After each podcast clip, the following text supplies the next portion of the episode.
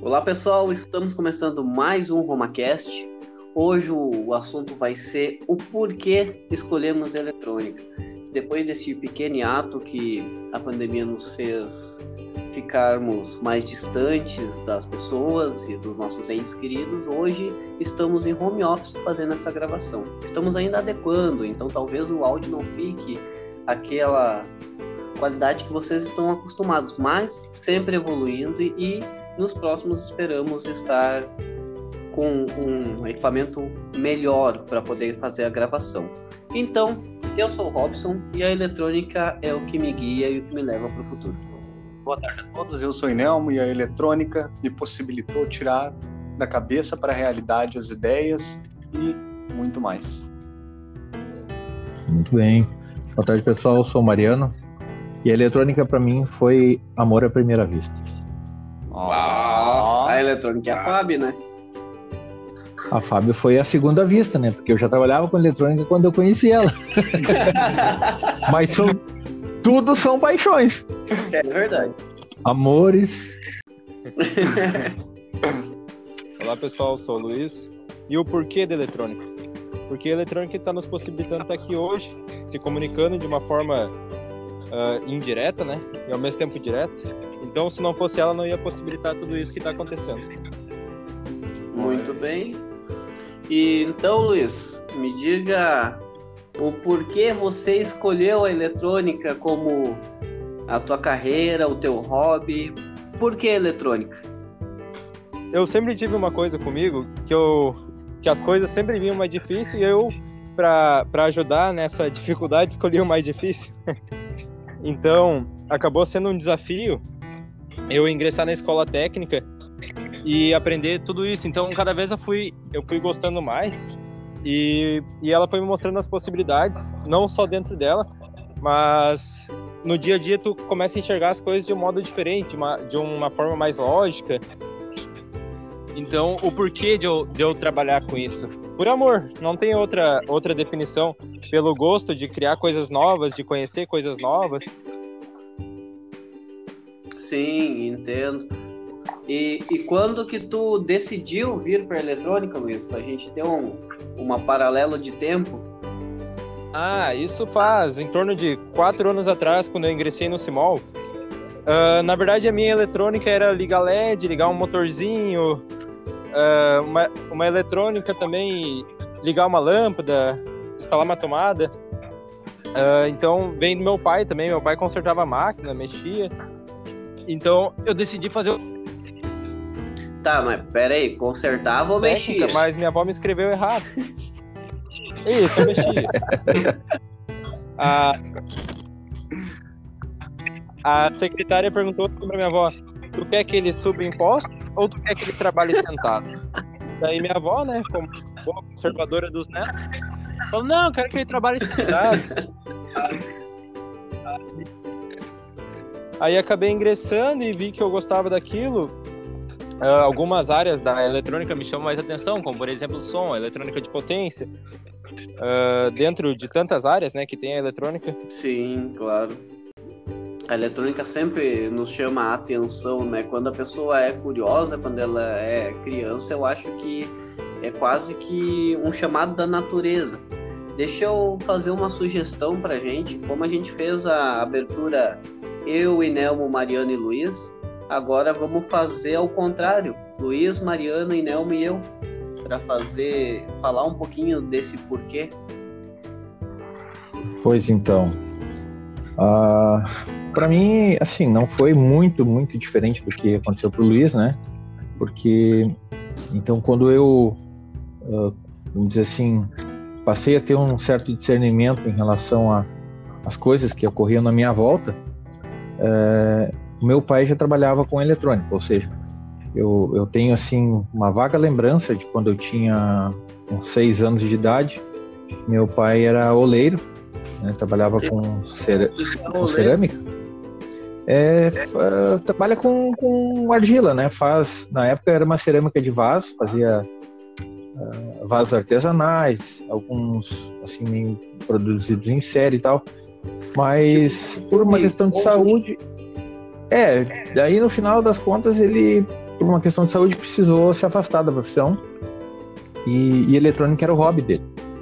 Hum. E aí ele fez do hobby uma nova profissão, ou seja, passou a trabalhar com eletrônica uh, como uma forma de sobrevivência, né? Ganhar dinheiro, sustentar a família, aquela coisa toda.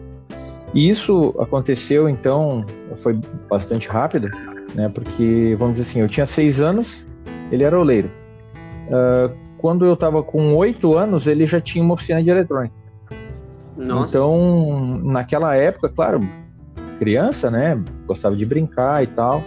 Mas lá com meus 10, 11 anos por aí, para mim ajudar, né?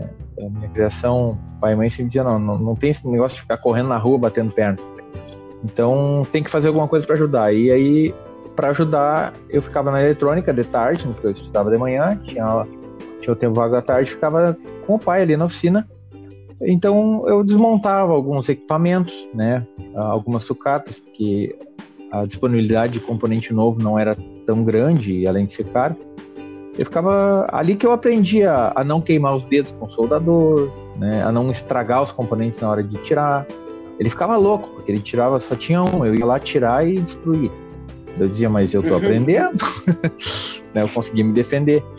Mas enfim, daí depois disso aí, vamos dizer assim, eu fui sempre mantive o contato, né? Até nas horas de folga, assim, é, fazia alguma coisa, ajudava o pai, ele estava sempre envolvido. Então, no final, das, assim, ficou uma coisa muito. Eu nasci praticamente na eletrônica, né? Então, desde é, a infância. Pequeno, né? Quando é, daí no final tu acaba gostando, né? Porque tu. E ele sempre me dizia assim: uh, vem, olha aqui uma coisa interessante. Tá vendo isso aqui? Ele dizia para mim assim: tá vendo isso aqui tudo? Aí quando ele fala, se referia a isso, ele fazia assim, mostrava um, uma placa, um chassi daqueles equipamentos valvulados, né? Principalmente, eu me lembro nítido assim, era um rádio sempre valvulado e ele dizia, ó, uh, tá vendo que tu tá escutando essa pessoa falar no rádio? Eu dizia, sim. Como é que pode isso? Onde é que tá essa pessoa? Daí eu achava assim que era algo que vamos dizer assim, alguém como se tivesse gravado, né? Mas não, era alguém que estava falando naquele momento de algum outro lugar no mundo, enfim. E aí, com isso, acabou, vamos dizer assim, despertando a curiosidade por isso, né? Como é que é possível isso? É o entender, né, de como é que o som se transformava, como é que ele entrava pela antena, dizia, mas então como é que se a gente não escuta, como é que o rádio escuta para poder reproduzir, né? Então, e claro, muita coisa ele também não sabia explicar, porque o conhecimento dele era, era mais prático, né? Ele fez o Instituto Monitor, não, é, é o Instituto Monitor. E no final, vamos dizer assim, eu acho que a teoria, uh, talvez ela não fosse tão abrangente, ou deveria de repente ser mais prático, mas foi um, um contato bem, bem bacana. E depois daquilo ali, né, aquela coisa, me apaixonei pela, pela profissão e hoje não consigo me livrar, né? É uma verdadeira cachaça. é, é vício, me né? Me contaram que tu tem um grupo da cachaça que é de eletrônicos, né? Sim, o, o grupo, o pessoal da cachaça é, é, um, é um grupo de técnicos que se reúnem numa oficina de eletrônica para poder conversar, né? a, a, proposta é não falar de eletrônica, mas isso não é. No, no final nunca dá certo. Você escolher uma oficina? é. É quando o Maomé não vai à montanha, né? Aliás, como é que é? Aí a montanha vai até Maomé. É o caso de um dos técnicos que não sai, ele fica ali, por ali, né? Ah, vocês E aí todo mundo se contrai. Isso, a gente vai até o encontro. Daí a. Mas agora com esse negócio da pandemia aí faz é completamente impossível, né? Mas não fizeram Aí uma gente... videochamada? Sim, sim, a gente já fez acho que umas quatro ou cinco vezes assim uma videochamada. Mas não, não é aquela mesma, não é a mesma alegria, a, a conexão é outra, né? Sim, sim. Então, é, fica uma coisa assim muito fria. É, eu diria que é, é como se nós estivéssemos fazendo o podcast agora, comparado com as vezes presenciais, né? Com certeza. Falta, parece que tá faltando alguma coisa. É que o contato de tu olhar pra pessoa e, e conversar com ela olhando no olho dela no mesmo momento, sem nem um segundo de delay. É, até porque, vamos dizer assim, enquanto a gente fala, tem dois ali se olhando e fazendo fusquete, né? E, e, e, e comentando alguma coisa. Aí, né? Ou estão se, se combinando ali, aquela coisa toda. Né? Sim, é bem isso aí. Agora é mais. É, agora é, vai da criatividade de cada um agora, hein? Mas uh, eu queria fazer uma pergunta, à medida que. Bom, depois que quando fechar a rodada, eu queria fazer uma pergunta, né? Claro. Para que despertar um, uma. Vamos dizer assim, um, uma resposta, não só da nossa parte, mas para quem estiver ouvindo também, né? O que é ele, por que eletrônica? Ah, legal. Tu quer fazer ela no final ou tu já quer fazer ela? É, eu faço no. Eu, não, eu faço depois que todo mundo falar, né? Porque senão de repente o pessoal já começa a responder. Ah, sim, então beleza. E Nelmo? Se nós tiver. É, desculpa só interromper, mas se nós tiver sorte, o, acho que o Célio vai estar tá ouvindo essa, esse áudio aí. Eu acho que ele. A eletrônica permite fazer até um, uma interação ao vivo aí. Será? Quando vê. Vamos ver, né? vamos ver. Os deuses da eletrônica estão do nosso lado. Amém. Então, Mariano concluiu. Tem mais algum detalhe? Não, segue lá. Os parentes são teus. Ah, como, como a gente não tá se olhando agora, né? A gente não, não quer cortar um ou gente... outro. É, e a gente não olha para aquele que é o próximo. Né? Exato. Agora, enquanto o Mariano e o Luiz estavam falando ali, eu fiz uma viagem mentalmente no passado, tentando.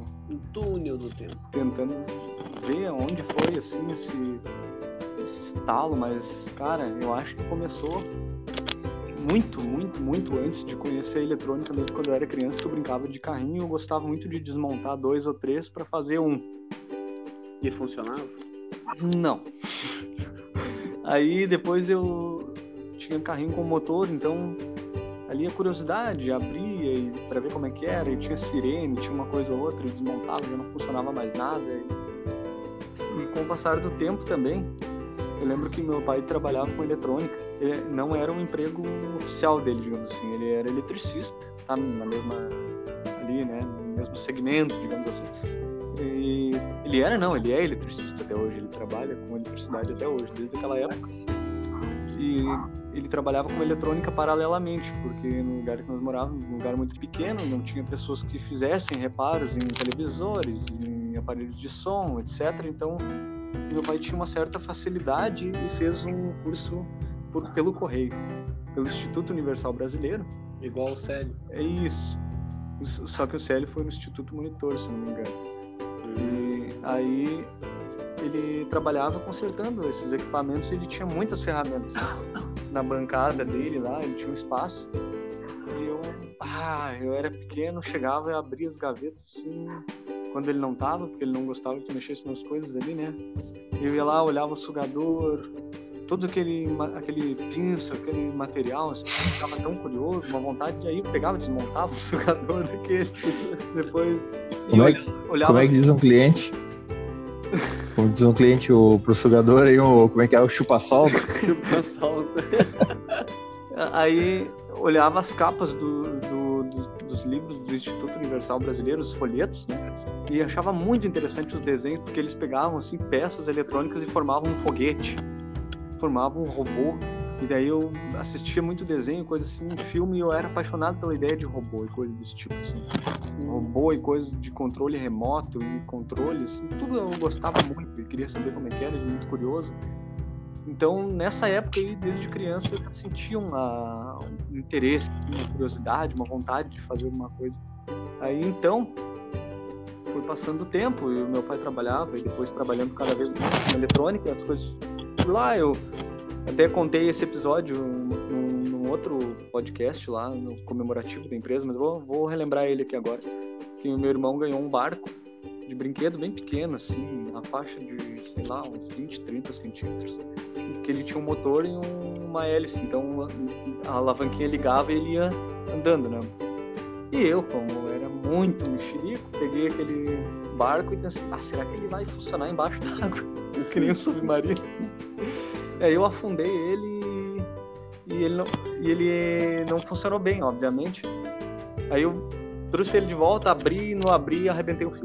Meu, Aí eu pensei, meu Deus do céu, agora meu irmão vai reclamar pro meu pai, ele era mais novo, eu estraguei o brinquedo dele, meu pai vai vir brigar e eu vou ter que resolver isso aqui. Daí eu, aí terminei de abrir o resto, fui lá, vi o que, que meu pai fazia com aqueles ferros de soldar, aquelas coisas, peguei um estanho e foi o primeiro concerto eletrônico que eu fiz na minha vida. Eu devia ter na faixa de uns, sei lá, sete anos. Nem sabia o que estava fazendo, só vi que escapou um fio de um lugar, fui lá e ressoldei no mesmo lugar. E, mas a sensação, eu diria que inenarrável. Ligar o motor e ele funcionar. Ligar, o, ligar a pilha, no caso, né? E girar o motor. Então ali foi, foi o êxtase. E, então foi passando o tempo, eu comecei a trabalhar na, na, na parte elétrica também. Eu dizia para o meu pai que não tinha muito interesse, porque eu achava a instalação residencial muito chata. Mas eu descobri ainda que existiam os comandos elétricos. Não era simplesmente, do meu ponto de vista, coisa perigosa ali, mexer em casa ou na rede elétrica, que era o que meu pai fazia. Então, quando eu descobri os comandos elétricos ali, as contatoras e os, os atuadores, temporizadores, contadores, motor, tudo aquilo que podia ser feito com a lógica, eu me apaixonei pela lógica.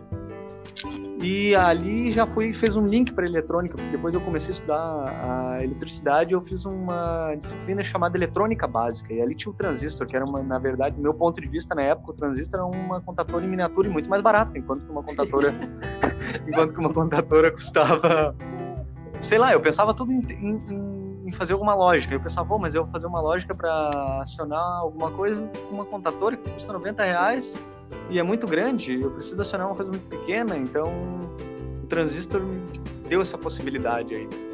Aí eu comecei a me interessar mais por eletrônica, mais, mais, mais. E, E quem foi Curioso. teu professor de eletrônica básica, tu lembra? Ou uma professora? foi uma professora, professora Luciane, ou Luciana, é Luciane, eu acho que era o nome dela. Luciane, era Luciane ou Luciana, né?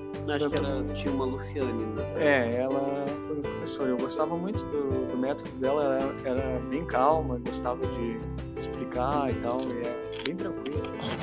Isso do, isso do professor mostrando a eletrônica ajuda muito a gostar muito da eletrônica ou não gostar, né? Ah, faz sentido. É, então como eu já tinha uma tendência e a professora também era tinha bastante paciência, era uma boa prof- professora n- nesses quesitos, pelo menos, né? Na parte eletrônica não lembro muito bem se ela era boa ou não, mas como alguém que estava transmitindo a informação, ela era boa. E daí eu fui tocando para frente, gostando mais e, e, e curioso, querendo saber como funcionava, né? E, e as particularidades ali dos componentes eletrônicos, né? Que não são só liga e desliga, tem vários detalhes de corrente, tensão, resistência tudo isso está relacionado, a gente sabe. Então foi indo, foi indo, foi indo e, e daí montava um projeto pequeno, não funcionava direito, tentava melhorar ele, daí ia passava um tempo estudando e que o defeito, o erro estava em tal lugar e assim foi. Foi indo até chegar na manutenção eletrônica. De novo, eu tive essa vontade de trabalhar com eletrônica na época que eu estava na parte de manutenção elétrica industrial e automação. Depois, eu queria saber o que, que tinha dentro daqueles equipamentos. Eu queria saber mais, além de programar um CLP, pro- eh, configurar um servo drive, inversor de frequência. Eu queria saber como é que ele funcionava eletricamente, por que, que o motor trifásico girava mais rápido ou mais devagar ali, tinha a relação do domínio do tempo e da frequência. Eu queria saber isso, queria conhecer, ver de perto. Aí, esse foi um grande fator motivador também, a curiosidade. Mas E tu, tu- só um detalhe, continuar. a minha frase ali que começo, né? E a criatividade que permite né, a eletrônica possibilita com bastante esforço e às vezes, às vezes pouco dinheiro, eu diria, né?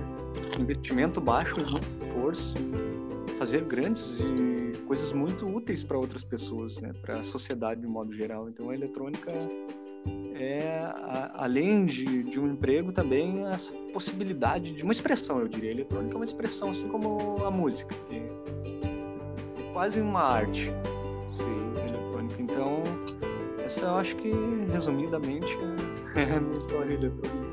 O, o que me chama a atenção da, do que tu fala é que tu começou com a elétrica, digamos assim, né? Daí tu foi pro comando elétrico, daí tu foi pro, con, pro controlador, daí tu queria ir pra eletrônica, Então logo mais tu vai estar tá na física ou na química para chegar nos átomos. Ah, eu tenho, ah, cara, física é uma coisa que eu amo física. Então, eu acho que isso me ajudou muito na eletrônica também, estudo da física propriamente dita. E sem dúvida, a física é uma coisa que eu gosto, sempre gostei. Né? Então, eu, na sétima série, até agora eu vou. Boa, Robson. Vou, na sétima série, minha professora Maria de Lourdes, uh, no ensino fundamental, óbvio, né? Foi minha primeira aula de física. Eu lembro perfeitamente da atividade. Era um trem que passava uma ponte, tinha uma velocidade. Esse era o primeiro problema de física assim, que uhum. eu lembro de ter tido contato na vida. Aí tinha que calcular a velocidade do trem, o tamanho da ponte, o tamanho do trem, para ver quanto tempo ele demoraria para passar e tal. E desde então a física foi, foi nessa época eu achei incrível. Eu pensei, nossa, essa matéria é muito divertida. Eu via toda aquela possibilidade de, de, da prática, né? A física associada à prática e facilitando com a questão teórica. Então, ali, de novo, né? Vê como as coisas se ligam, né?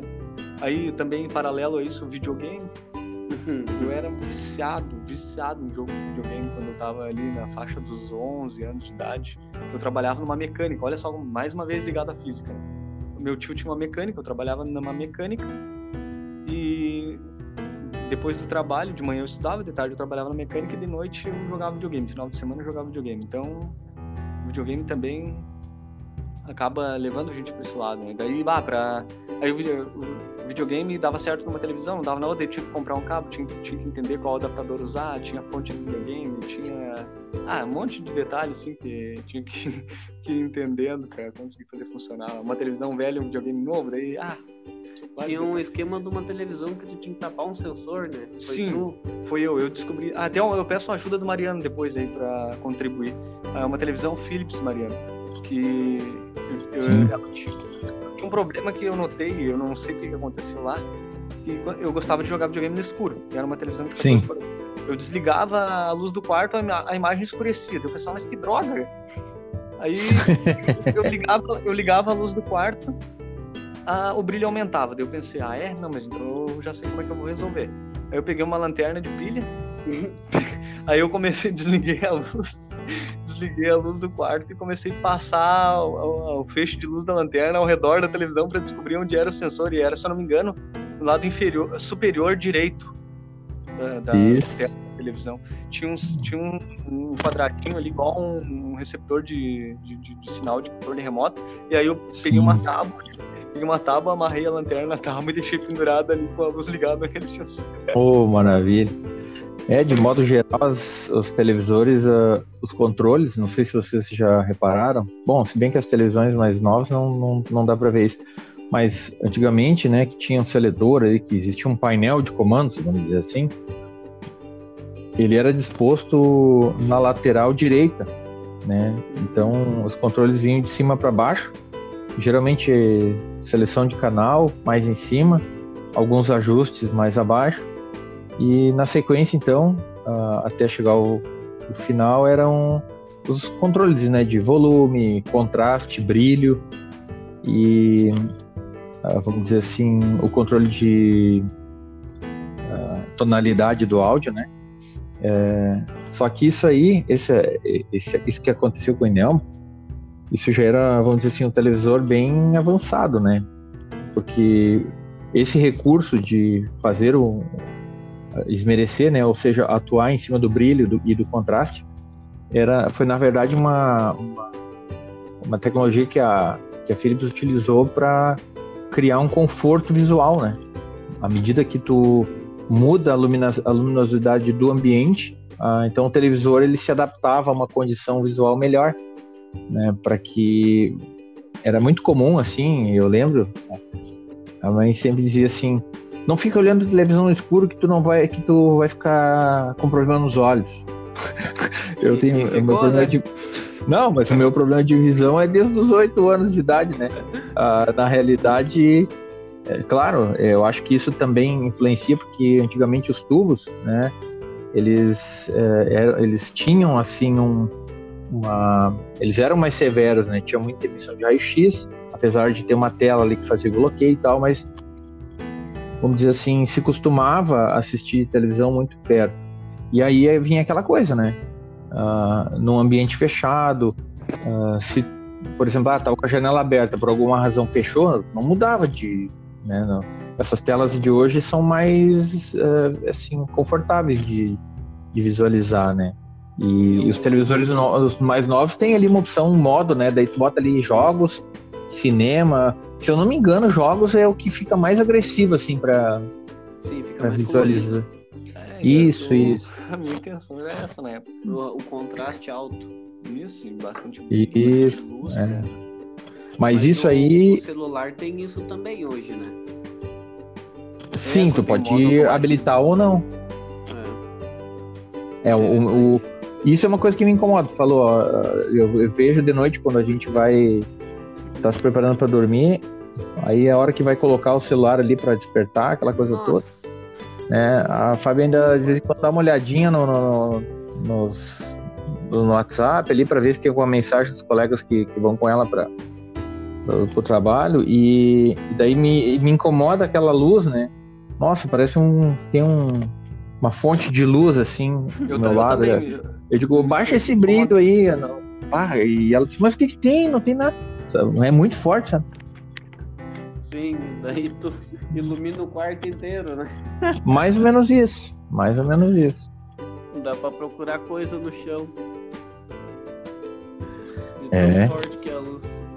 Os mosquitos que estavam passeando na rua já vem direto, né? Começa a bater na parede. Ai, tá louco. Mas vem perdidão, né? Coitado.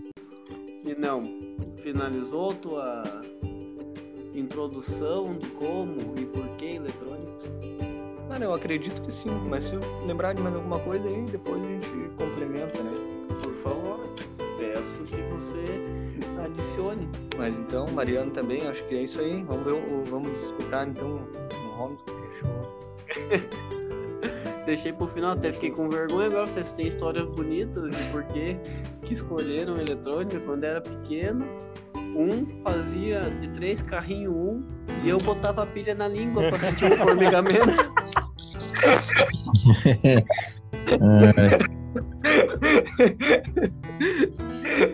Que coisa se, se ele botava a pilha na língua, não, nem, nem quero saber o que mais ele botava na língua.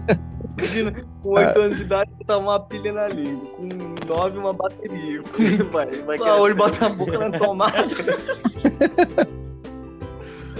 É. Mas tu que a eletricidade esteve muito presente na minha vida dos meus erros, né?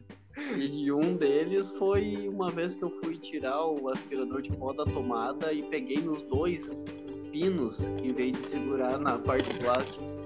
Rapaz, eu era pequeno, mas eu dei um grito. A mãe ainda chegou e me bateu por eu mexendo nas coisas.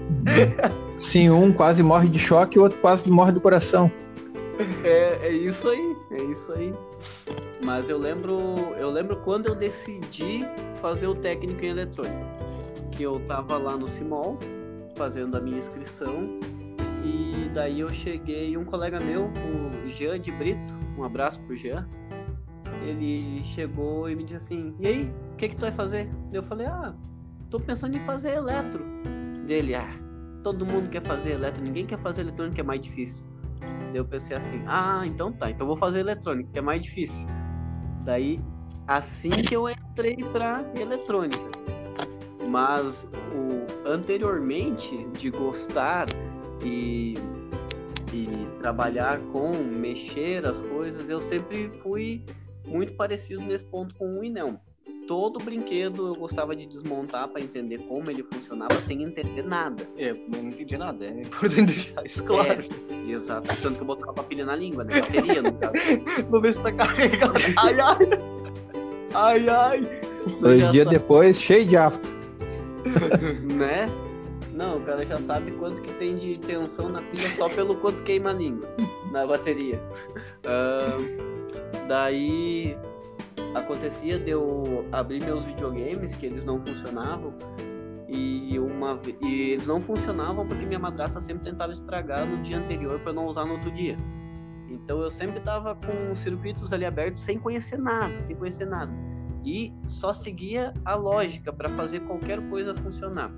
Então, ah, o meu videogame não tá saindo vídeo para televisão. Ah, esse cabo aqui que liga na antena é o cabo que tem que sair o vídeo. Então eu segui o cabo e vi onde é que ele estava entrando. Tá, beleza, o cabo tá bem conectado, tá bem conectado. Então deve ter arrebentado algum fio. Daí eu juntava o dinheiro, que eu já trabalhava, juntava o dinheiro e ia lá comprava um cabo novo.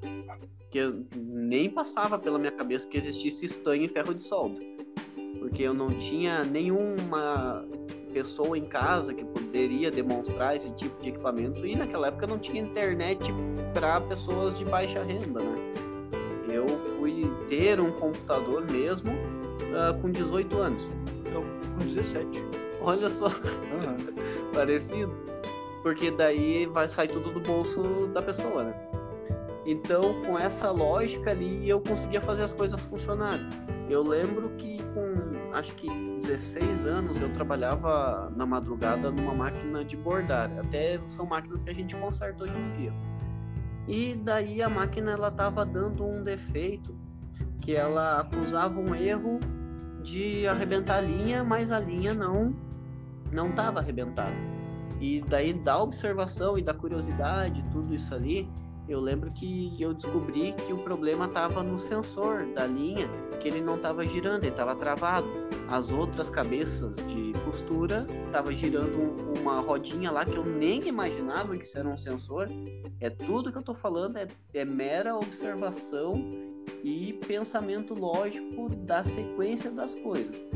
E daí aquela cabeça não girava aquele sensor. Daí eu chamei o, o rapaz lá responsável do setor e falei, ó, se a gente trocar a linha para essa outra para testar, porque eu acho que o problema pode ser tal coisa. Daí ele não deu muita bola para mim, né? Daí continuei trabalhando com uma cabeça desligada, porque não deu nada de bola porque eu falei. E no outro dia o, o técnico foi lá e consertou.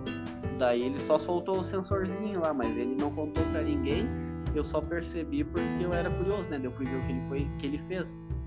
Então, eu acho que o que leva a gente, o que me levou pro ramo da eletrônica, além da dificuldade, é o trabalhar com a lógica, porque eu sempre gostei de exatas, matemática, eu sempre fui muito bom, tanto que eu fazia. Pode falar. Não, desculpa, não. Capaz, pode complementar. É eu não era bom em matemática. Nossa, na verdade, na verdade, eu tirava notas boas uhum. em matemática. Mas eu não me considerava bom em matemática, eu me considerava melhor em física e não, nunca consegui explicar isso. Pois é, eu era melhor na matemática, na física eu gostava, mas não ia tão bem, eu acho, pelo que eu lembro assim. Mas na matemática eu consegui fazer um sistema muito interessante, que não recomendo para ninguém, né? Mas eu fazia as minhas provas eu conseguia fazer em torno de 15 minutos. Então eu vendia as provas prontas para os outros alunos e eu conseguia trocar três a quatro provas durante a minha prova. Isso na quarta série. Olha, olha como é, olha a corrupção. tu viu como Ai, Deus, Tu viu como é que começa as coisas? Coisa feia, né? Não, Mas, eu olha... completamente errado, né? Mas na, na época lá, meu senso crítico não estava muito bom. Né? Então, voltando ali, eu tava falando sobre o binário, né? E eu não conseguia entender por que, que 0 e 1, um, sempre 0 e 1. Um. Hum, tipo, ah, ele me falou da lâmpada. A lâmpada ou ela tá ligada ou ela tá desligada. Eu falei, tá, mas e aquele meio termo que tem entre os dois? Como é que funciona? E daí a gente tava nessa discussão, eu e o Jean, naquela época, e anos, anos depois ele me mandou uma reportagem lá que descobriram o não é exatamente binário. E daí a gente tava dando risada, né? Que sem o conhecimento prévio, às vezes a gente cria uma hipótese por não entender corretamente e essa hipótese no futuro é comprovada, que, que eu achei bem interessante. Fale não. Vou fazer uma pergunta que me deixou curioso na tua teoria lá, Rob ali pensando no, no binário, no não binário, no sinal quadrado, a gente sabe, né, que aumentando o tempo, digamos, considerando o tempo, de 0 a 5 volts, por exemplo, vai passar por uma infinidade de valores, né? Exatamente isso que eu falava. Ah, entendi. Vocês não. Ah, mas tá, mas agora a pergunta que, que me deixa curioso é a seguinte: tu pensava em usar aqueles valores intermediários do 0 e do 1, um, no caso, do 0 a 5, para alguma, alguma finalidade de processamento ou coisa assim, ou simplesmente porque tu achava que não fazia sentido do 0 para 5 e sem passar por ninguém? Não, eu dizia assim pro G, olha só, a gente tem uma capacidade de memória trabalhando em processadores que trabalham só com 0 e 1. Um. A gente consegue dobrar essas, pelo ah, menos dobrar essa então, capacidade de memória. Então a teoria era realmente interessante. É, mais ou menos, né? Porque deram nada de bola pra minha teoria. Mas como é que tu viria dobrar a capacidade da memória? Com... Eu não, eu não aproveitar sabia. a transição para alguma coisa. Isso, é que assim, ó, essa transição que o Inamo falou é que nem quando a gente está olhando ali no osciloscópio e começa a abrir a onda. Exato. Então a gente tem essa transição. E o, o, a reportagem que o Jean me falou é o que eles chamavam de. Eu não vou. Talvez eu esteja errado no termo, porque eu não tenho bem certeza, mas se eu não me engano era isso. Eles chamavam de QU bit. E esse QU bit é quando não é nem zero nenhum, é essa transição. Então eles conseguiriam usar essa transição para usar no processamento também. Então, em vez de os dados serem só 0 e 1, um, tu tem 0, indefinido e 1. Um. Em vez de tu ter 2, tu tem 3. Entende? Mais ou menos. Interessante. O, esse que é o bit é o que eles chamam de bit quântico, né? Isso aí. Então eu acertei o nome. Pois é. É, a... então... é mas isso já é um estudo bem, bem avançado, vamos dizer assim. É, mas, a tua teoria é... tá, certo. Mas isso, eu, cara, tu, uh, tu pensa em algumas coisas, vocês também já devem ter tido essa sensação de tipo assim, ó. Tu pensou no negócio há 20 anos atrás e os caras desenvolveram depois. É, é mais ou menos isso, porque a nossa cabeça do técnico em eletrônica, ou do eletrônico, ou de qualquer pessoa que trabalhe com física, ela é inquieta. Eu lembro na, na feira de ciências do Simol que eu levei um chuveiro eletrônico para apresentar, que eu controlava a temperatura por um controle remoto externo que o pessoal deu risada de mim quando eu falei assim: ah, mas eu tenho que implementar essa outra ideia, que era uma ideia sobre conforto térmico, que tu ia entrar no banheiro, ele ia identificar a pessoa e ele ia adaptar o chuveiro à tua necessidade, à tua necessidade de conforto térmico, porque ele saberia que eu, Robson, vim tomar banho, eu gosto da temperatura 36.5. Hoje isso chama inteligência artificial, então Sim. já tinha conceitos e a pessoa... É por reconhecimento é. facial, algo parecido? Isso, qualquer coisa nesse sentido, assim. E daí eu, eu falei, eu lembro bem da cena, porque eu falei assim na, na feira, bah, eu tenho que pensar nisso que a Loisete já deve estar tá fazendo. O pessoal caiu na gargalhada, tipo, na cabeça deles é assim, tu, esse piada de merda aí, quer pensar alguma coisa com a Lorenzetti com 30 mil pessoas lá trabalhando. Mas é isso, cara. As, as ideias surgem de mentes inquietas. Então, a gente vê o problema, a gente lida com o problema no dia a dia. Ontem mesmo o Mariano estava trabalhando num problema que o fabricante não previu que ia acontecer, que é uma interferência eletromagnética, Mariano. Como é que é a interferência lá? É isso. É na realidade, é, até foi uma situação que o, a, a, pessoa que estava acompanhando, né, disse assim, tá, mas então, mas como é que como é que dá para evitar esse tipo de situação, né? Ou seja, era uma máquina estava gerando uma interferência, né, claro, de forma involuntária, em algumas outras que estavam próximas. Bom, é, que que eu, assim, para que a pessoa pudesse ter um entendimento ali na hora, o que que eu sugeri? Olha, quando um determinado fabricante pensa, desenvolve um produto, cria algo, ele está focado naquilo que ele vai desenvolver, né? Vamos pensar assim. Claro que existe uma série de regras e normas para atender e, de compatibilidade disso, aquilo, aquele outro. Só que às vezes alguma outra coisa pode fugir, né? Pode escapar entre os dedos, eu diria. E, e que aí, num determinado momento, né, uma coisa que é, não estava previsto passa a acontecer. Bom, mas isso também pode ser um problema que tenha ocorrido com quem desenvolveu o equipamento que está sofrendo a interferência. Por que, que eu digo isso? Porque são só alguns equipamentos de um determinado fabricante que são sensíveis àquela interferência, vamos dizer assim. Então. Mas o interessante é que o modelo de circuito que tem naquele equipamento é diferente dos é, outros. É, aí vem, vem a questão de, de, da escolha da tecnologia ser aplicada a um determinado projeto. Né? Então, que é o que o William sempre fala. É, mas aí vem de novo. É, quando tu vai desenvolver alguma coisa, né, teoricamente tu tem que pensar no contexto onde aquilo vai se aplicar, né? E a, quais as outras coisas que poderiam estar, estar envolvidas, mas ultimamente a gente percebe que cada um desenvolve seu equipamento. Né? Por isso, muita norma, muita regra na hora de construir, né? Ou, por exemplo, equipamentos que são tipo da área de telecomunicações, uh, equipamentos com, que tem, sei lá, comunicação Bluetooth, uh, por RF, por Wi-Fi, no caso, o próprio RF, né? É, tem que atender algumas normas, ou seja, precisa ser certificado, né? É, são coisas que muitas vezes a gente não, não imagina que pode estar acontecendo.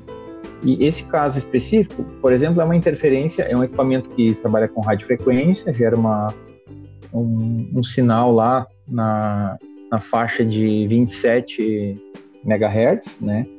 Uh, e aí, por coincidência, é uma faixa muito utilizada pela, pela faixa do cidadão, né? Usado no radioamadorismo. Uh, enquanto quando eu descobri a frequência fundamental, pensei, puxa vida, aí o lado do radioamadorismo falou, né? Pensei, poxa, quanta interferência agora, né? Agora eu entendi. Mas enfim, uh, aquela situação da interferência, né? De estar causando, porque a, toda a onda eletromagnética, uh, né? Todo sinal de RF projetado através de uma antena ou por algum elemento que acabe se tornando uma antena, uh, gera uma onda eletromagnética. Daí o sensor aplicado no outro equipamento para detectar um movimento e a partir daquele movimento criar um, um sinal uh, que pudesse comandar um, um servomotor eletrônico, por exemplo, é, foi onde teve o inconveniente, ou seja, um lado gerando uma interferência eletromagnética, né? o outro lado um sensor de onda eletromagnética. É, então, duas coisas que teoricamente não podiam estar muito próximas, mas sabe, na hora de produzir o equipamento não tem como saber. Uh, um exemplo disso aconteceu, acho que foi em 2012, se eu não me, me engano, em, ali na região de, de Guarulhos. Uh, teve uma situação próximo ao aeroporto que tinha uma interferência de, é, de sinal na, na, no radar e aquele sinal estava atrapalhando as, as medições e, e, tal. E depois de uma longa pesquisa, e não se conseguia achar uma solução, e enfim, veio o pessoal da Anatel. E aí, por curiosidade, né, algumas é, pessoas ali do, do entorno acabaram tomando conhecimento e aí o grupo de radioamador lá de Americana entrou no, no, no, no contexto e, e colaborou, né, para fazer uma busca. E no final, assim, para resumir, conseguiram detectar que na realidade era uma, uma câmera de vídeo que faz transmissão o Wi-Fi que estava gerando interferência, ou seja, cada vez que tinha um movimento na rua, né, que vamos dizer assim, detectava um movimento, começava uma transmissão, gerava uma interferência. Então era muito aleatório, não tinha um horário específico, né? Então, aí entra a questão da legislação, a certificação dos equipamentos. Sim, para as faixas de. É, e tudo, e tudo vem daquela situação que a gente, que o Robson comentou antes, né? Da curiosidade de saber o porquê, né? Aí tu imagina, né? Imagina detectar um defeito ou uma falha assim. É, exige. Só quando a lâmpada. quando, a, quando a câmera vai pro ladinho, quando alguém passa, não tem. Nossa, é muito difícil. É, é mais ou menos isso. Mas que loucura, cara. Ah, que interessante. E, e o negócio das frequências, uma vez o professor Jung ali da faculdade, Carlos Fernando Jung, me falou assim: hoje A gente não está estudando isso porque ninguém morreu ainda, mas está tudo essas frequências atravessando todo o nosso corpo a todo momento. Então, daqui a 30, 40, 50 anos, a gente vai começar a ver doenças que a gente não conhece hoje, porque ninguém sabe se isso vai fazer mal para nós, porque não é para agora. Isso é para o futuro. A gente só vai jogando coisas, jogando coisas, jogando coisas. Tudo atravessa o corpo humano. É, vem aquela situação que, que já se dizia, né? Ou, vamos dizer assim, a teoria da conspiração. Ah, então, as, as doenças de hoje, vamos dizer assim, mais especificamente, o, os é. cânceres, vamos dizer, isso aí é um problema decorrente dessa, vamos pensar, não era só o telefone celular, aquele ah, grande que a gente usava antigamente, que gerava problemas, né? Ah, pode causar câncer no cérebro e tal. Ou seja, é a exposição ao longo do tempo, não quer dizer pela intensidade, mas pela quantidade, Sim. o tempo que tu te mantém exposto.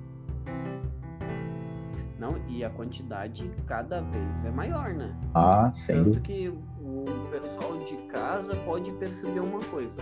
Quando vocês usarem o celular no Wi-Fi e ligarem o micro-ondas, a rede Wi-Fi vai cair você não está do lado do micro-ondas, às vezes está na sala, mas aquela frequência que está interferindo na outra frequência que já está passando pelo seu corpo, está chegando em você também.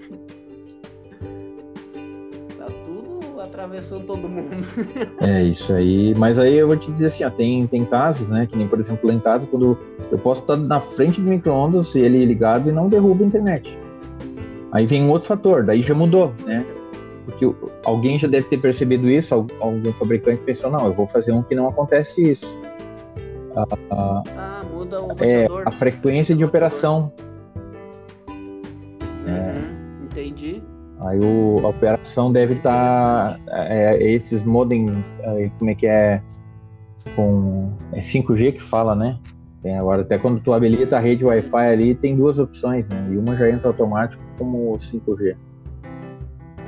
É uma nova geração, mas assim, radiofrequência é radiofrequência, né? Ela pode ser ionizante ou não. E aí que, que entra o, o problema, né?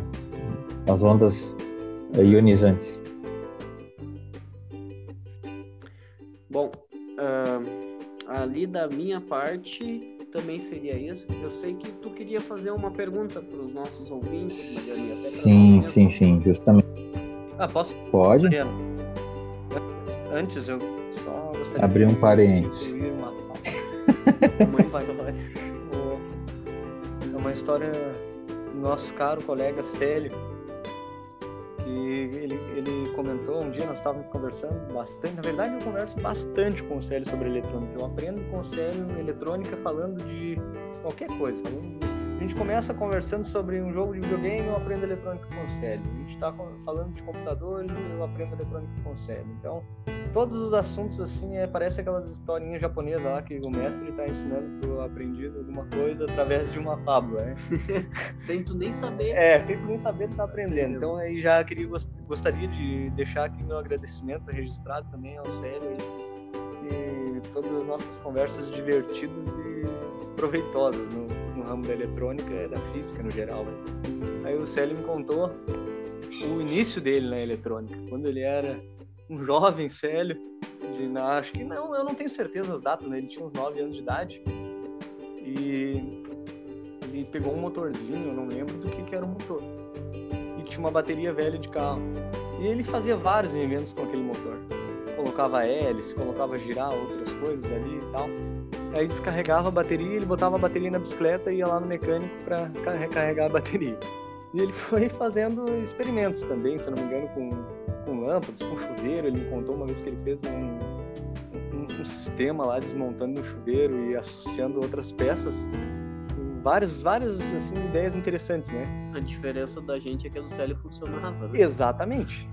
Funcionava. Ele tinha um raciocínio lógico muito interessante. Eu lembro dessas conversas aí que Aí um dia ele chegou à conclusão de que a bateria, quando estava carregada, o motor girava mais rápido, quando estava descarregado, é, um pouco mais devagar.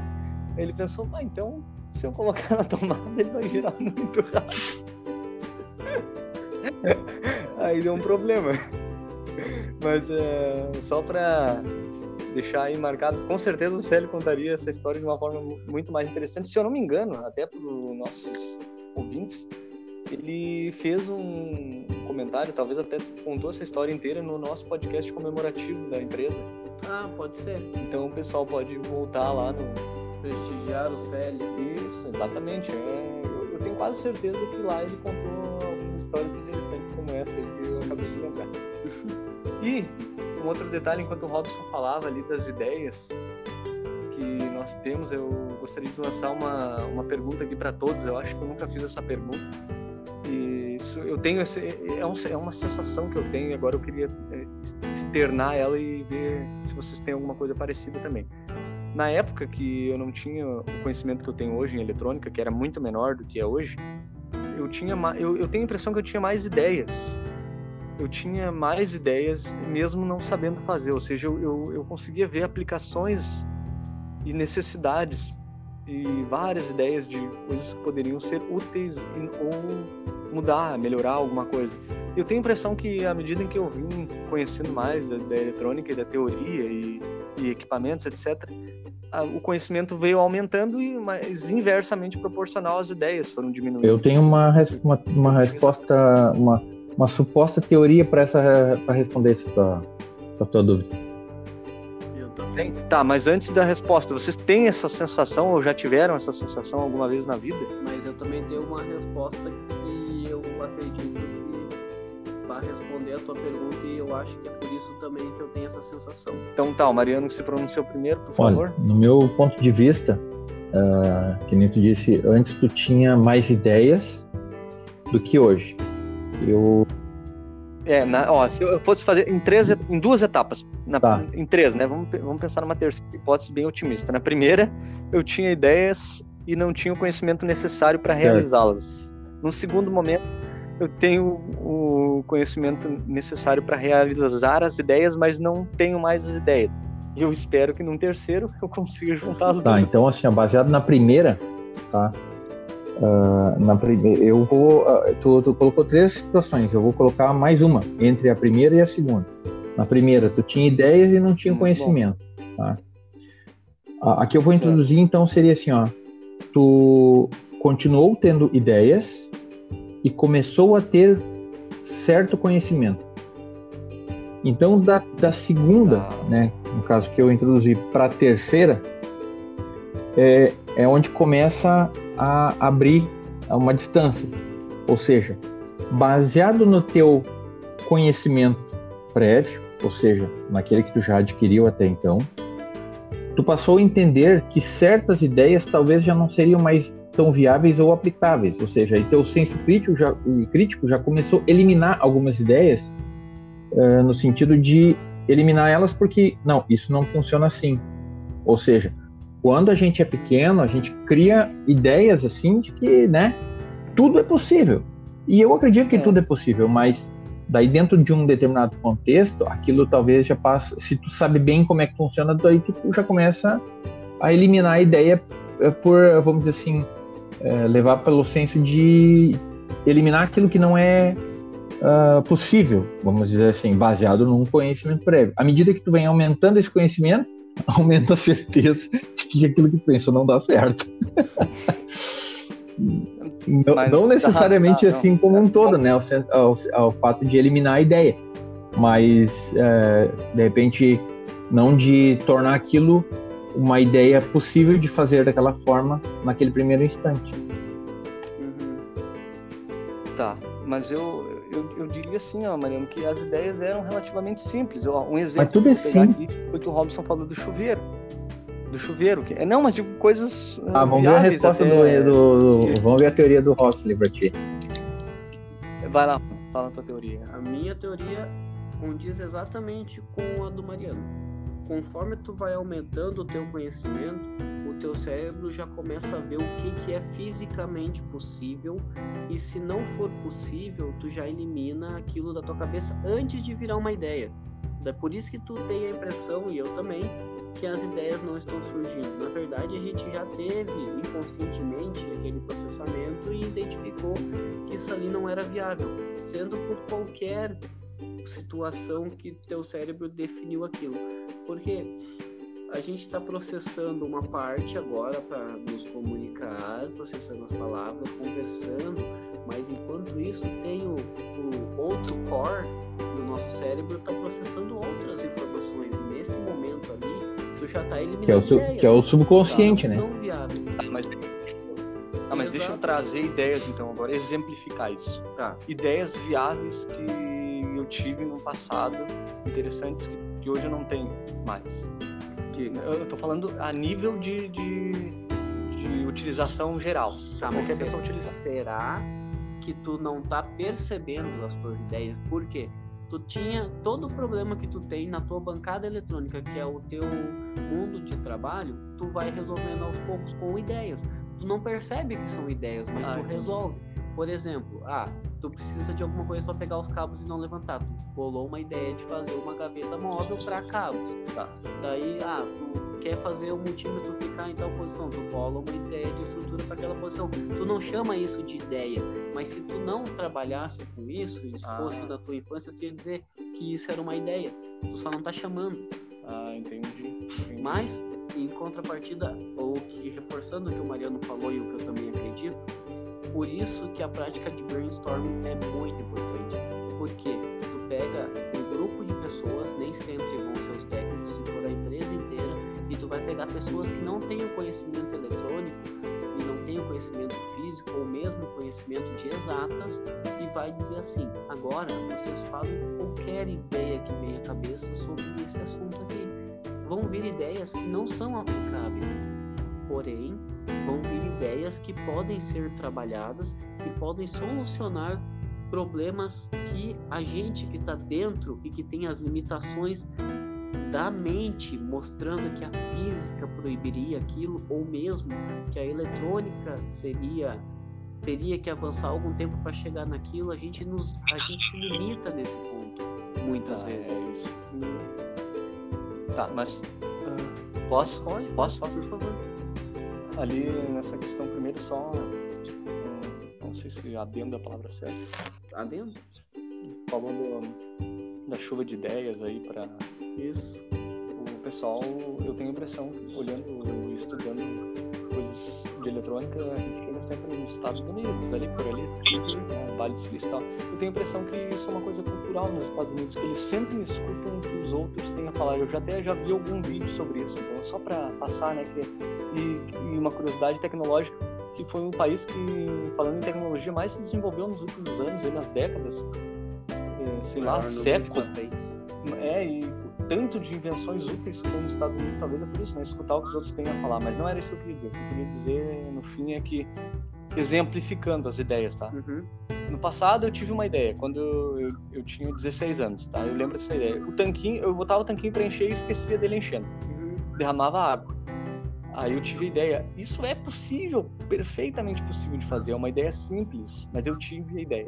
Aí construí depois, com conhecimento eletrônico, alguma coisa para aquilo ali, tá? Beleza. tu teve a ideia de um chuveiro que não precisava ficar abrindo e diminuindo e aumentando a vazão de água para ele esquentar mais ou, ou Uhum. diminuir, que era controlando o sistema eletronicamente. Sim. Mais uma ideia possível. Sim. Aí, eu, eu conversando com o Célio, ele me falou daí de uma necessidade que o cunhado dele tinha, que era alimentar os peixes de uma propriedade que ele não estava lá. Ele construiu um alimentador. Eu tô falando desse tipo de ideia que são perfeitamente é, Viáveis. né? e que às vezes necessidades que pessoas têm no dia a dia que nós temos capacidade de resolver, que não são tão complexas, mas a gente não está mais enxergando elas. Eu acho que a gente enxerga. Eu, eu vou te dar um exemplo ali da ideia do Célio. O Célio, ele executou a ideia, fez funcionar e depois ele não quis mais continuar naquilo, porque ele queria partir para próxima. Sim, eu, eu também tive. eu- ah, o negócio do tanquinho também eu fiz, tá? Ele tá rodando até hoje. Exato. Uma outra cidade eu dei pra uma senhora que ela esquecia, daí não dava a casa, molhava uma churrasqueira que tinha no piso de baixo, e daí eu doei pra ela e ela disse que tá funcionando até hoje, já deve ter uns três anos. E eu não fiz mais também. Exato. Só que não, não tive mais ideias assim que fossem, sei lá, úteis. Para a população nesse sentido. Eu acho que tu não percebe, mas a, a, todo momento a gente tem ideias dos problemas que surgem. O, o nosso trabalho é baseado em ideias, só que eu ainda acredito no que o Mariano falou, no que eu também coloquei, que com o tempo a gente limita as nossas ideias. Limita as nossas ideias dentro do nosso conhecimento. Vai ser uma frase muito feia, mas nesse ponto ali, dependendo da ideia, o conhecimento te bloqueia. Por que, que a criança acredita que ela vai construir um foguete para a Lua facilmente? E se eu te disser hoje, vamos construir um foguete para a Lua, tu vai me dizer, não, mas a gente tem a barreira física para quebrar gente tem a barreira do combustível para quebrar. A gente tem a ah, barreira mas... monetária para quebrar. Sim, mas tudo isso está falando da. Mas nada disso impede que ela possa construir. Complexo. Complexo. espaço. Ideias é. complexas, mas eu tô falando. Uh, mas, de novo, a gente está sempre indo pro lado mais complexo. Eu tô falando de coisas simples, tentando. Porque mas que... o teu puxador de cabo não é simples. Tá, vou dar uma ideia simples. Ah, mas é. É útil só para mim. Vou, vou, dar uma ideia simples. Tá. É útil pra mim. Ah, ah, o Robson queria entrar no banheiro e queria que o chuveiro ajustasse a temperatura para ele, certo? Então, num primeiro momento, sem muita, uh, vamos dizer assim, tecnologia, sem muita necessidade de estudo, poderia ser feito um dispositivo, né? Ah, eu vou ali e vou apertar uh, um, um, programa prévio, vamos dizer. Alguns equipamentos já têm uh, o preset, vamos dizer assim, já está pré-setado, pré-determinado um padrão, né, é, que, que, muitas vezes facilita a vida. Tá? É, uma coisa que foi feito nisso e, e foi adotado é, agora, num, todos os equipamentos de áudio, por exemplo, tem isso, que é uma pré-seleção. Antigamente os rádios, né, aparelho de som, amplificadores, aquela coisa toda vinha lá com uh, ajuste de, de grave, agudo, uh, alguns mais elaborados tinham uhum. controle de médios. Tá? Isso foi substituído por uma pré-seleção. Né? E isso, isso contribuiu ainda mais ao processamento do sinal digital, porque como é que faria para definir, né, deixar para que o usuário ajustasse a seu gosto? Né? Então, um exemplo disso são os estilos que estão pré-definidos, por exemplo, rock, uh, jazz, né, pop, uh, clássico. São para alguns estilos de música que entende-se, né? Só que daí vem a questão do entendimento, que eu acho que é uma coisa muito particular, né, individual. Mas talvez houve um estudo para isso que determinasse qual seria o melhor ajuste para aquele estilo de música, né? Foi, foi uma ideia simples, no meu ponto de vista, né? É, trouxe algum resultado, sim. Eu sempre que posso, eu vou para aquele modo uh, de usuário que te permite isso, que permite tu ajustar mesmo, né? Então é, são coisas que, que facilitam. Outro outro exemplo, né? É, não sei se vocês uh, vão lembrar de repente. Uh, existia aqueles painéis solares, né? Agora já para energia solar. E, e se tinha um problema, porque não a coisa não buscava, né? Não, não, não tinha assim um direcionamento. Houve uma grande discussão a respeito e tal. Sim. E a solução foi apresentada por um jovem, não me lembro, é um, um adolescente, acho que 14, 15 anos, não, não vou me lembrar certo da reportagem, que deu uma sugestão e disse, tá, mas e assim, né? Tipo, e se colocasse assim, à medida que, que o Sol se desloca, a intensidade do, do, do, do ali do que está captando vai variar. E se variou é porque o Sol já não está no ângulo perfeito. Então vai para um lado e vai para o outro e vê qual é o lado que está mais intenso. O lado que está mais intenso é o sentido Sim. que o Sol está, está indo, ou seja, bom, mas eu estou na minha na minha cidade, eu sei que o sol nasce no leste e desce no oeste. Na minha posição geográfica, né, eu vou instalar o equipamento. Sabe-se que sempre vai ser de um lado para o outro. E existe um padrão, sol. o sol ele sempre vai se movimentar num, no, no sentido único, né? É, ainda estamos na. É, isso. terra redonda. Considerando que nós, é, é do meu conceito de terra redonda, isso aí, né? E- Isso aí, ah, então, o que que acontece? É uma, é uma forma simples de resolver. É só saber o quanto. a- é uma ideia É uma simples, ideia. ó. Daí veio alguém e disse assim, tá, mas peraí, mas eu sei qual é a velocidade que isso se desloca. Então eu posso im- im- implementar né, um dispositivo que avança um X graus naquela direção e naquele azimuth, ou seja, eu consigo fazer um deslocamento. Ó, mais uma ideia baseada num... o- É, e ideias que surgiram agora, mas eu acho que o, o Inelmo tá com medo de não ter mais ideias, não. Mas então É, ele, então ele tá com um problema que, vamos dizer assim, as ideias estão bloqueando as ideias. Nossa, mas daí já entramos. Quase isso, ideias. né? Já entramos. Pensa numa cabeça de Foi, processamento. mas ele não é do Alcor? Consciente e subconsciente? Ah, tá louco. Ah, nós, nós somos um processador quântico. Eu acredito também nisso. E a inteligência artificial, quando se desenvolver bem, vai ver que o problema da Terra é a gente. Mas não vamos entrar É, de novo nesse é. assunto. É, deixa- Mas então deixa eu, deixa eu fazer a minha pergunta Matrix. Fala, Mariana. Isso, Ah, a minha pergunta, pergunta. Mariana. Quer dizer, não é bem a pergunta. Ah, a pergunta inicial do podcast, né? Por que eletrônico? Agora eu faço outra. Uhum. O que é eletrônico? Qual é o conceito? O que significa exatamente a eletrônica? O que faz a eletrônica? O que faz a Muito eletrônica? Por, porque existe? Enfim, o que, que é isso? O que, que é eletrônica em si? Ah, muito Começa bom. Posso lá. fazer um comentário, Mariano?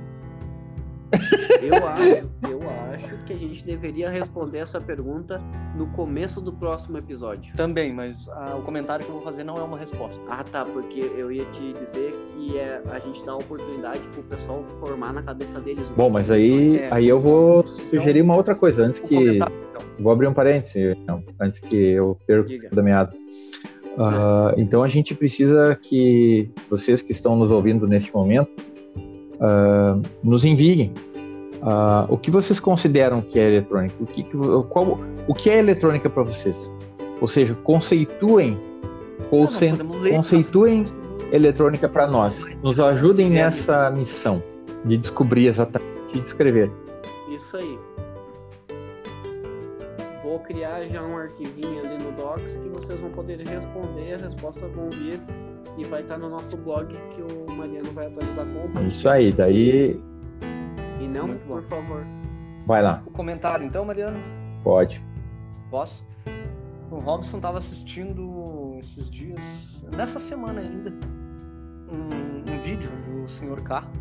Ah, sim. O Sr. K responde, né? Tem um Isso. som pesado de guitarra, assim. Do Jovem Nerd. É, isso aí, Jovem Nerd. Daí tem um som pesado de guitarra na chamada que eu achei bem interessante fui olhar também. Aí alguém mandou uma carta para ele falando sobre engenharia eletrônica ou elétrica. Aí ele respondeu que para ele, para ele, pro senhor K, a eletricidade e a eletrônica, o- a eletricista e o eletrônico se diferencia porque um trabalha com coisa grande e o outro com coisa pequena. Então, olha só, eu achei bem pertinente essa questão do Mariano. O que que tem a ver- E sem um conhecimento Ah, prévio, pode ele falar. Conclui. Não, ele, ele que é uma pessoa que está fora, né, da, desse, dessa área, ele, mesmo disse isso no, Ah. no vídeo, que por não, por desconhecer a, a área elétrica ou eletrônica, ele julga que a elétrica trabalha com coisas grandes enquanto a ele- a eletrônica com coisas pequenas. Então, eu achei bem interessante porque a gente pode saber o que, que o pessoal acha. É, eu, eu já diria que seria, vamos dizer assim, que a, que a elétrica trabalha com é, a, a- a energia em, em altas correntes e a eletrônica eu considero que trabalha com a, com a energia elétrica em baixas correntes. Mas essa é a tua Não, definição. não, ou- é só, só um complemento ao que tu comentou, né? E, tipo de coisa, vamos dizer assim, Ah, pensando tá, em coisa ah, tá. grande e coisa pequena. Ah, é, a gente não pode definir Não, hoje. É, eu ia dizer, não, não dá pra definir hoje. Então tá, beleza, pessoal. Acho que no fim esse ia ser um, um episódio mais rapidinho que a gente tava pensando. E final, vamos finalizar ele já porque nos alongamos, porque o assunto é bom, né? Assunto É, é bom, só gostaria de fazer uma observação. tava em contato com, com o Luiz, ele, ele teve uma dificuldade com, com a conexão e não conseguiu retornar. retornar. tá tranquilo, não tem problema. Então me despeço pelo Luiz e agradeço a todos que nos prestigiam ouvindo nosso, nossas ideias, nossos podcasts. E até a próxima. Peço que nos sigam nas redes sociais. Nós estamos atualizando o YouTube. Essas últimas semanas foram um pouco complicadas devido à situação pandêmica que estamos vivendo, né? Mas estamos fazendo o nosso melhor para entregar conteúdo para vocês com qualidade e protegendo nossos colaboradores o máximo possível.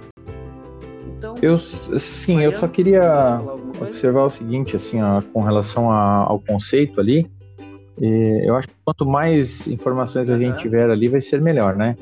Ah, isso eu faço um convite, então, para que a gente sim, eh, consiga, vamos dizer assim, pessoal aí que tá, tá ouvindo e tá só escutando, né?